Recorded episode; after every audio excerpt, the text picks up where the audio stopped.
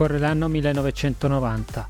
Il muro di Berlino è appena stato demolito e le due Germanie si sono riunite in un solo grande Stato. Nelson Mandela viene liberato dal carcere, il Milan vince la Coppa dei Campioni battendo il Benfica e l'Iraq invade il Kuwait, atto che darà inizio alla prima guerra del Golfo. Siete su C4C, Cyber for SEO. Io sono Pietro Vassalli e anche oggi abbiamo l'obiettivo di far crescere la consapevolezza sul tema della sicurezza informatica. Per questo non parleremo o cercheremo di evitare di parlare di cyber, anzi di ciber o forse di entrambi.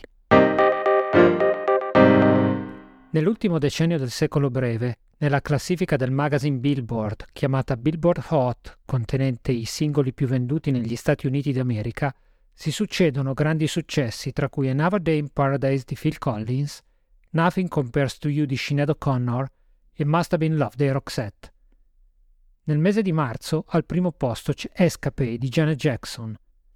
Rick Dees, voce storica di Kiss FM, stazione radio di Los Angeles, annuncia che in coda ci sono Escapade, quindi Love Shack dei B-52 e infine Kiss di Prince. L'annuncio in questo caso è però più interessante delle altre volte. Il 102esimo chiamante dalla fine del successo di Prince avrebbe vinto una Porsche 944 S2 nuova di zecca, valore 50.000 dollari.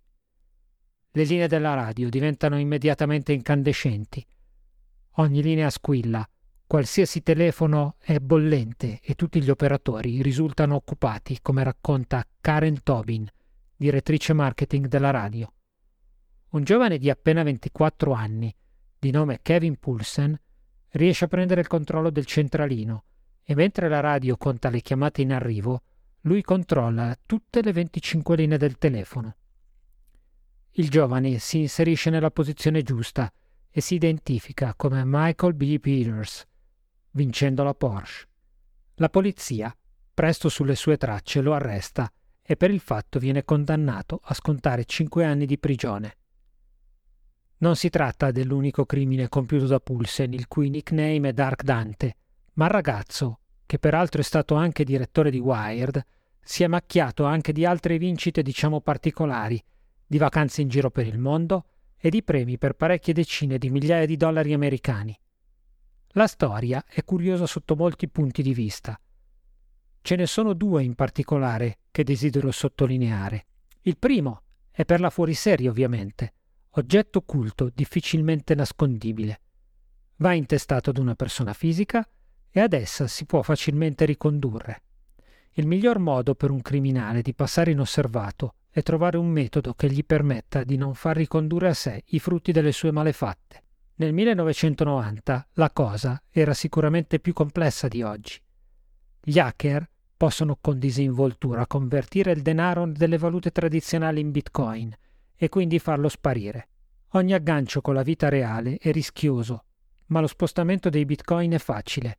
Basta possedere un wallet, cioè un portafoglio, che contenga le valute virtuali e portarle con sé. Trasportare dei capitali enormi, senza battere ciglio. Inoltre, questi wallet sono crittografati e a meno che non se ne conoscano le chiavi d'accesso, non è possibile aprirli e vederne il contenuto. Il secondo punto da considerare della storia che vi ho appena raccontato riguarda la manomissione dall'esterno di un sistema che fino ad allora era considerato sicuro. Il centralino telefonico ha delle connessioni con le linee pubbliche, altrimenti non sarebbe possibile contattarlo. Ogni qualvolta esista una membrana permeabile tra una zona interna ed una zona esterna, quella membrana diventa critica. Va protetta. Chiunque dall'esterno può interagire con essa potenzialmente identificandone i punti critici e quindi abusarne. Purtroppo molto spesso la nostra mente esclude alcune possibilità e sistemi che sono considerati stabili e sicuri non vengono neppure considerati come critici, non vengono protetti e il risultato è quello raccontato. Nei sistemi che utilizziamo quotidianamente, la prima linea di difesa è il cosiddetto firewall, ovvero la barriera che protegge la rete informatica interna da Internet dal mondo esterno. Come nel caso del centralino, abbiamo bisogno di comunicare con l'esterno e abbiamo bisogno che tutti coloro che usufruiscono dei nostri servizi possano accedervi. Nello stesso modo, i collaboratori devono poter svolgere delle attività quando sono in remoto, a casa, in viaggio o in riunioni con dei clienti. Il firewall deve permettere anche a loro di poter lavorare. D'altra parte, se a causa di una qualche infezione uno dei dispositivi interni alla nostra rete diventa raggiungibile da fuori a nostra insaputa, per esempio per un cavallo di Troia chiamato Trojan Horse o semplicemente Trojan, che ne prende il controllo, il firewall stesso deve poter intervenire e bloccare le comunicazioni.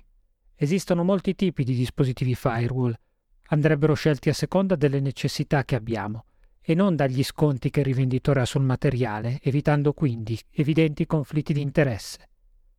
Per questo motivo, un po' come nel caso delle costruzioni, vale la pena definire con un progettista terzo indipendente la strada per raggiungere la sicurezza aziendale e farla poi implementare da aziende esperte nel settore, in grado di dare comprovate certificazioni di competenze sui dispositivi che andranno ad installare Forse, in quel caso, potremmo stare un pochino più al sicuro.